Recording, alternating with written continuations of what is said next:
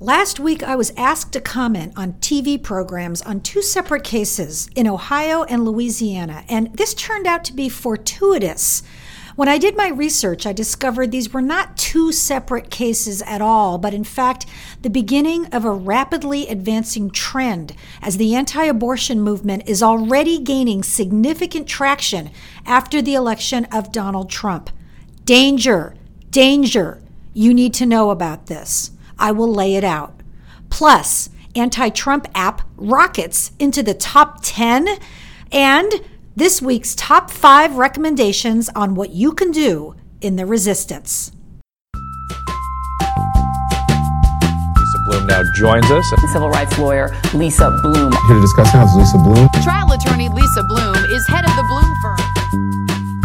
Hello, resistors. I want to start with this call today because a lot of people ask me this question.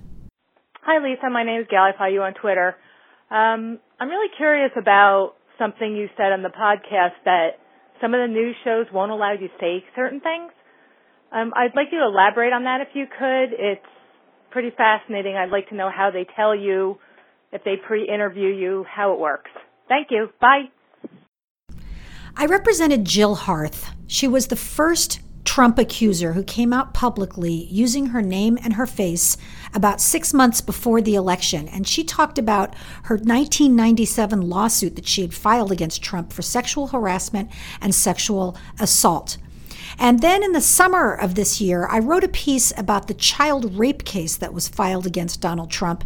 And that woman reached out to me, and we had a number of conversations, which I need to keep confidential because of attorney-client privilege. But news shows over the summer were not talking about Trump and the women. You may not remember that now, but I do, because Jill Harth and I were out there and we did a few interviews with The Guardian, which is a British news site, with Law News, which is a small legal site. But otherwise, the American mainstream media did not want to touch the story of Jill Harth and me accusing Donald Trump. And so when Trump made an offhanded comment about sexual harassment at one point, that women should just leave the company if they're sexually harassed, I went on a number of news networks. And before I went on, I was told not to talk about Jill Harth, my client, or the child rape case that had been filed against Donald Trump, to stay away from those topics. And sometimes I abided by that, and sometimes if I was on live T V, well, I just blurted it out anyway because, you know, I could.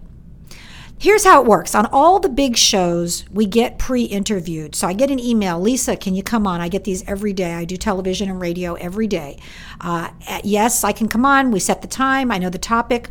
And then often a producer will call me and explain what they want to talk about and what they don't want me to talk about. And usually there's nothing wrong with this. They just want to focus me on whatever their subject is. But sometimes it is wrong. Like if you're talking about Donald Trump and sexual harassment and you're not talking about people who have actually filed sexual assault cases against him. So I got pretty tired of it. Over the years, I've often felt frustration when I wasn't allowed to talk about things that I thought were very important. And that's one of the reasons why I started this podcast, so I can speak freely.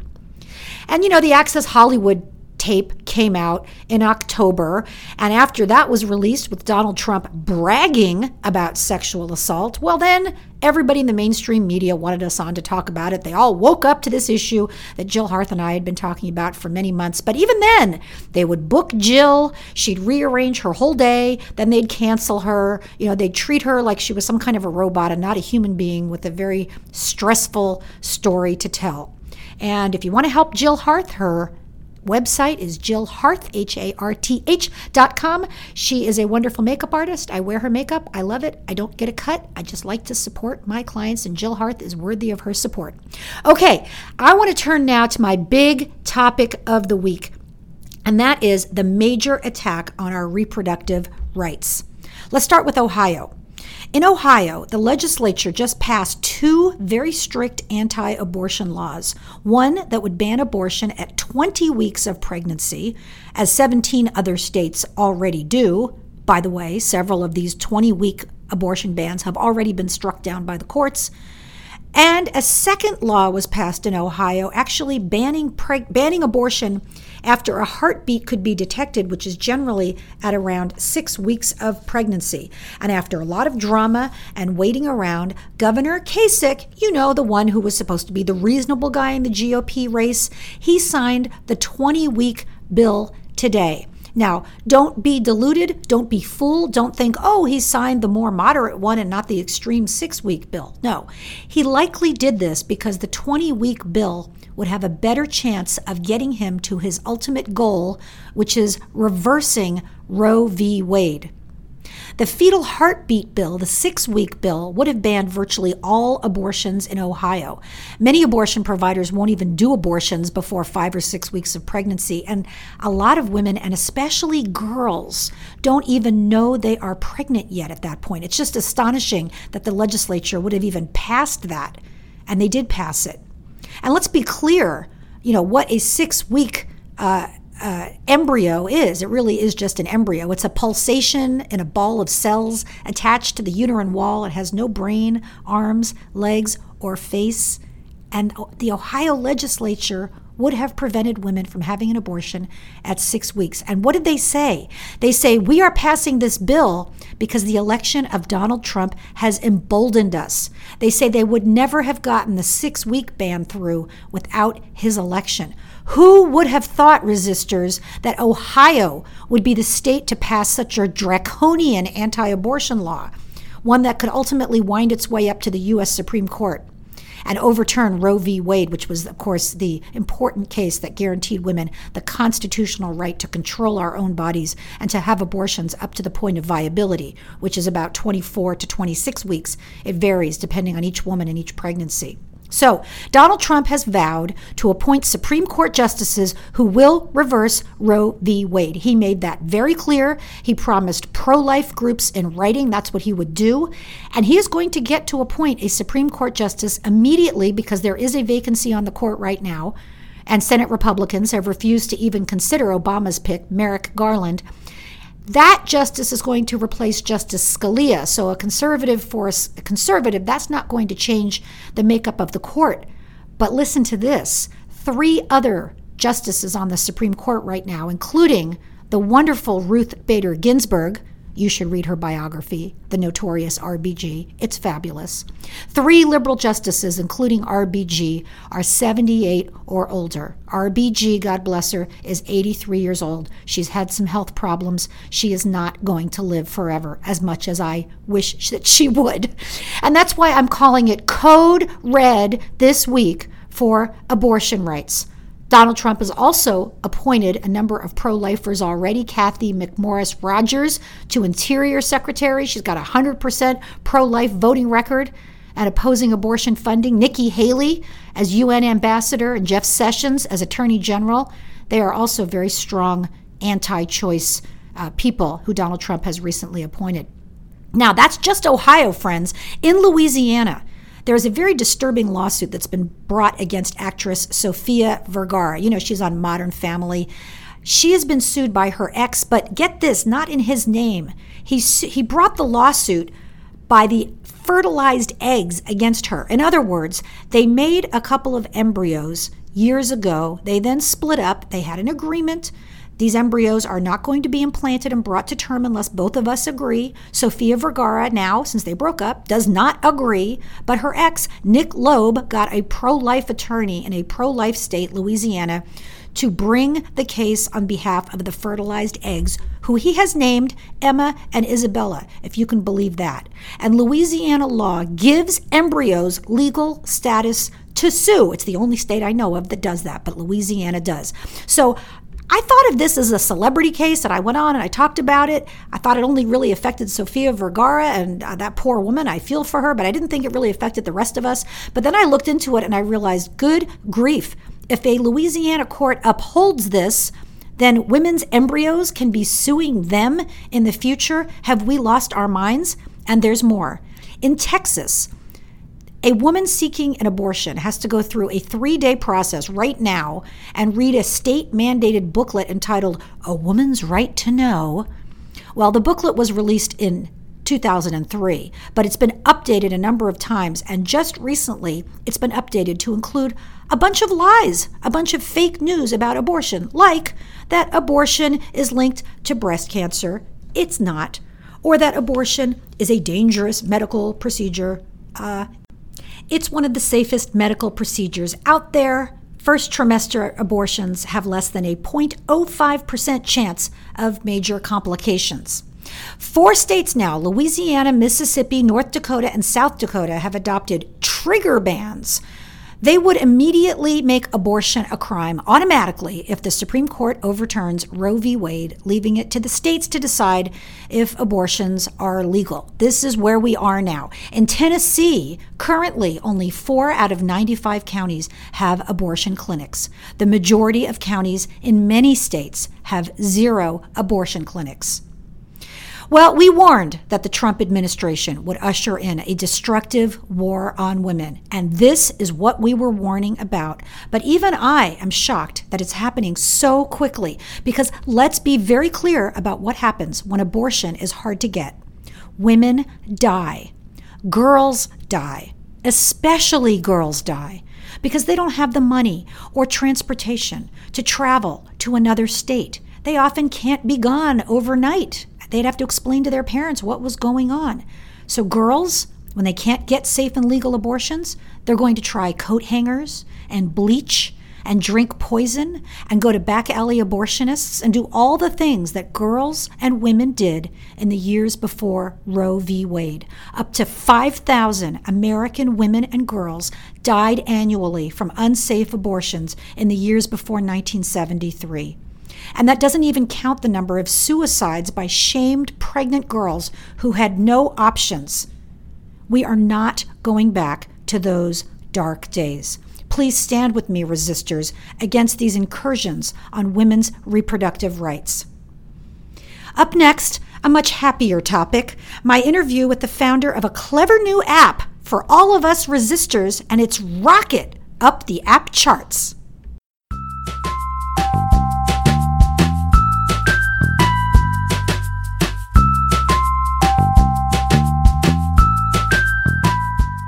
Joining me now is Nathan Lerner. He is the co-founder and executive director of the Democratic Coalition Against Trump. Welcome to the podcast. Hi, Lisa. Thanks so much for having me. So I have talked about your app on previous podcasts, and it's just rocketed up into the stratosphere. Tell us about your app, what you're doing, and why it's important. Yeah, absolutely. And thank you again so much for, for covering our work. Um, it's obviously very important right now and, and really Um, you know, the mission behind it was to empower people. Um, and the app is really simple, which is, you know, the beauty of it. Uh, it provides a database of over two hundred fifty businesses that are connected to Trump in some way. Uh, either he owns them directly, he sits on their board, he has, um, you know, a stake in them, he's involved in them, uh, or somebody who endorsed them is is heavily involved in the company, or somebody who gave money to him is heavily involved. It, it varies pretty widely. Uh, we wanted to empower people with the information so they can make an informed decision and boycott Trump and his allies so that we can hit them where it hurts most, and it's called, uh, which is their wallets. That's right. And it's called the mm-hmm. Boycott Trump app, and it's available mm-hmm. uh, for iPhone. It's available for Android. I assume it's available in all the relevant app stores. Absolutely. I just saw a press release and a couple of articles about the fact that the Boycott Trump app, your app, now ranks among the top ten in the App Store for lifestyle. You guys are up there with Tinder, Zillow, Bumble. I mean, wow, that's really amazing. How did you make that happen in such a short period of time? You know, I wish I wish I had the magic answer, but I think it's just it really took off on its own because, uh, you know, it was, it was just very well received by people and, um, and by the media, because it, it really was such a unique thing uh, for a political organization to put out. Uh, you know, it really was kind of a new step forward in the way that we engage with people uh, through grassroots movements. You know, an app that was it's it's something that people talk about doing a lot, but rarely can put together because it's, it's it's a bit technical and difficult. Um, but like I said, I think people really wanted a way to take action against Trump and take a stand. Uh, Democrats right now, understandably, do feel a bit powerless because we have a presidency. We have, you know, all the news trickling down every day. These, you know, folks he's appointing to his administration who, to be frank, I don't think are fit. Uh, we have a Congress controlled by Republicans. We have a, a Supreme courts seem to be controlled by uh, the conservatives. And it's it's very frustrating to see. So we wanted to give people a means to take a stand and feel empowered. And this is certainly a major one. And I think that's why it really exploded in popularity. And, and last week was ranked in the top ten because people were so excited to have something they could do in their everyday life to take a stand against someone like Trump. Well, you know, you and I are so much aligned, Nathan, because that's the very purpose of this podcast, is to tell people to stand up, shake off the despair, take action. And I have always believed that every dollar is a vote, something that my father, my father, who was a hippie radical from the sixties, who's no longer with me, but he always taught me that. He used to subscribe to a Boycott newsletter uh, in the yeah. nineteen seventies and nineteen eighties before the internet, and he would take it to the store, and he wouldn't, certainly didn't buy grapes during the famous Cesar Chavez grape boycott here in mm-hmm. California that spread nationwide, that ultimately brought the uh, big agriculture to its knees to pay farm workers more fairly. And I think boycotts do have a tremendous effect. You know, we can vote every two years or every four years, and that's great, and we all should, but we can vote every day with our dollars. And I think that seems to be exactly what you're trying to do with the Boycott Trump app that's really caught fire. So how does it work? I, let's say I'm going shopping. Let's say I'm going holiday shopping to buy Hanukkah gifts for my family, and I'm in the mall. Do I, do I open the app as I'm walking around selecting gifts? Yeah, absolutely. You can, you can really use it anywhere. Um, it doesn't require a connection to the internet um, once you've downloaded it, and you can really scroll through alphabetically and see where every business ranks, um, or at least see what every how every business is connected to Trump that's on the app. And it does vary pretty widely. Um, you know, it can be something as direct as Trump literally owns that business or owns a stake in it, um, or something a little bit looser, loose, looser of a connection wherein the company might have sponsored uh, Celebrity Apprentice back in two thousand eleven during Trump's birther movement. And despite calls of them to remove their support of him, they never did and never really released a statement about that. So that's a bit of a looser connection. But at the same time, you're, they're still enabling him. They're still supporting him. And the purpose of this app is to hold every single um, business accountable for that. Well, you know, I also want to say that, you know, corporate America has taken a very interesting role when it comes to civil rights in the last few years. And some of them, as you say, have supported Donald Trump and his businesses, even when he was making uh, offensive, hateful statements, and they stuck with him. On the other hand, you know, there are some in corporate America who have turned the tide for L G B T rights in some states when they were trying to pass anti-discrimination laws. And so they've been forces for good. Have you ever thought about doing some kind of app on the other side of, you know, what companies are doing good things that we can also support with our dollars? Yeah, that's a great point. And that's a big reason why, you know, we launched the app to begin with, is because there there is a huge potential to accomplish a lot, uh, you know, in, in good ways uh, on, for by corporate America. We wanted to encourage them to do that. Um, so I think we have discussed and likely will add a section that includes uh, businesses and corporations that have really taken a stance for change. Um, and, you know, for something that folks can get behind. Well, it's just an idea. And that's a way to support them. Yeah, yeah, it's just yeah, an absolutely. idea. Listen, I don't need to tell you how to do your job because you already have the Boycott Trump app, and it's already in the top ten. And, I, you know, people always try to tell me how to do my job. But it's just an idea. It's just a suggestion. Nathan Lerner of the Boycott Trump app, which is hugely successful. Everybody check it out. And, Nathan, thanks so much for your contribution to the resistance and for joining me here on the podcast today. Yeah, thank you so much, Lisa. Thank you for all you're doing as well. Okay, bye-bye. Okay, I turned off the recording. Thanks so much, Nathan. Keep me posted with any developments. Yeah, absolutely. Thank you as well. Okay, take care. Bye-bye. Bye.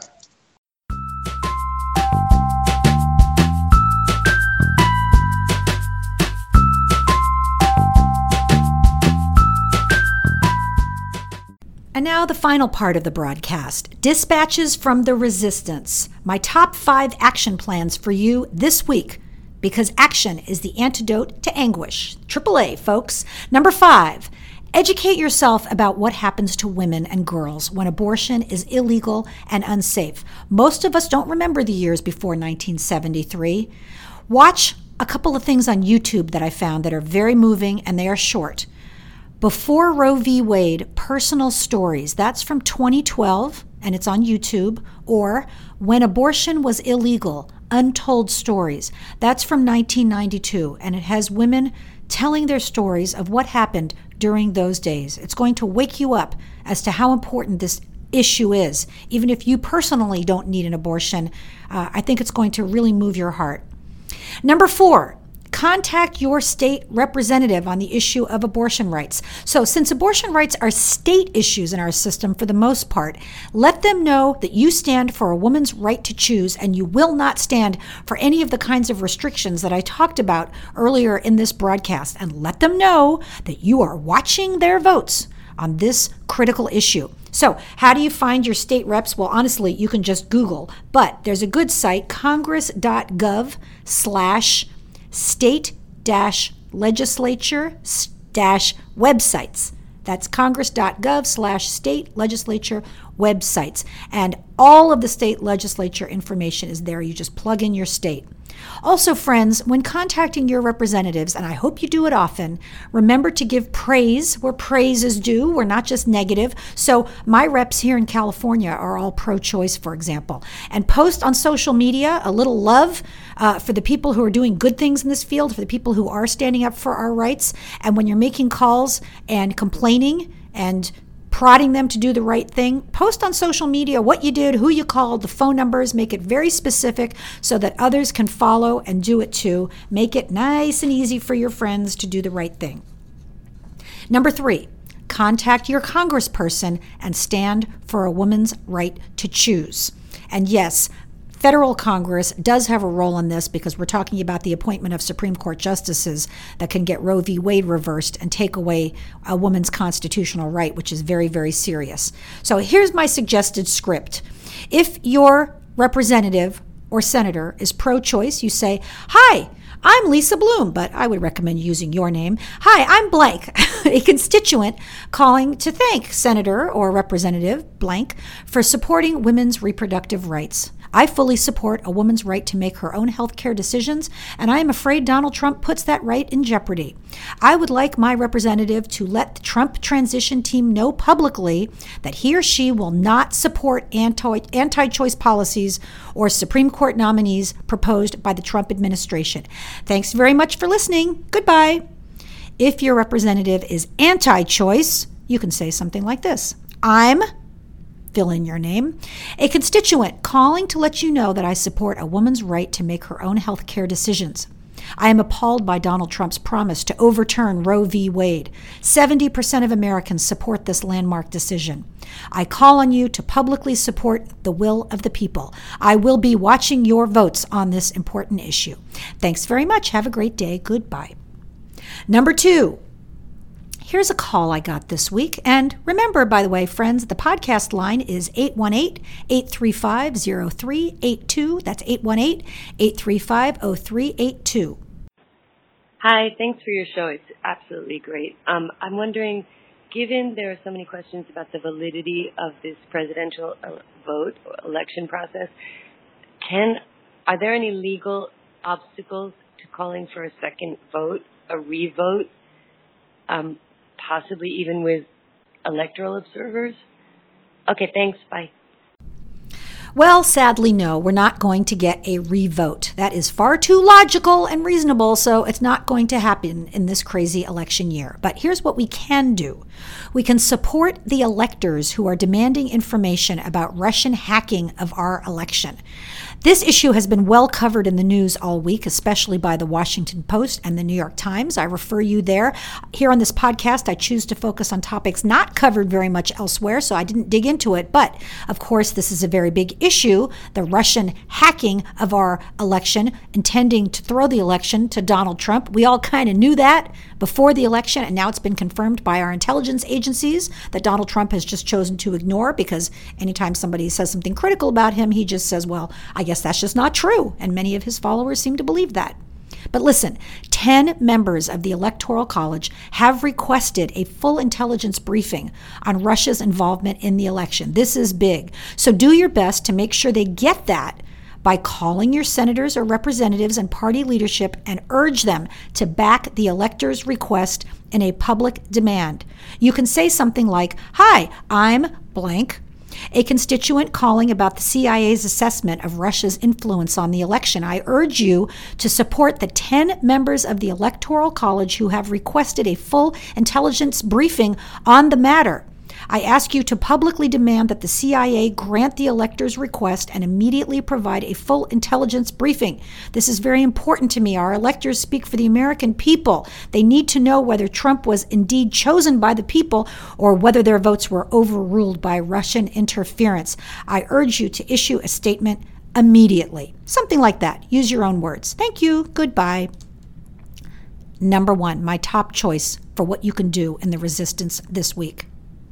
Donate to NARAL Pro-Choice America, N A R A L, NARAL Pro-Choice America. NARAL is fighting these anti-abortion bills nationwide, and they've been doing it for a long time. They are our oldest abortion rights advocacy group in the U S. They've been around since nineteen sixty-nine, which is four years before Roe v. Wade. NARAL targets anti-choice politicians, and it funds important litigation to preserve Roe v. Wade. And it's all about those court battles, friends. As a lawyer who does a lot of public interest cases myself, I can tell you that public interest lawyers need funding. Everybody somehow thinks we all should work for free all the time. A lot of us do a lot of pro bono cases, but we still have bills to pay, rent to pay, et cetera. So let's support NARAL, who supports the lawyers who fight this fight. And since Congress is going to be Republican-dominated and we have a Republican president, our best firewalls against Trump are the press and the courts. NARAL fights the good fight. They deserve our support, and so they are my number one resistance tip for the week. This is Lisa Bloom, voice of the resistance. Please subscribe to this podcast, tell your friends, and follow me on Twitter or Facebook. This podcast is brought to you by The Bloom Firm, where together with my team of eight other lawyers, we fight for justice for our clients every day, whether in a business dispute, family law case, or discrimination and harassment case. Every one of my lawyers, like me, has a passion for justice. The bar requires me to say that this is an attorney solicitation, and yes, we would love for you to contact us at the bloom firm dot com. Friends, in coming weeks, I will take your questions. Call me at eight one eight, eight three five, zero three eight two and leave me a short message with your question, and it might get answered next week. That's all for now. This is Lisa Bloom for The Resistance.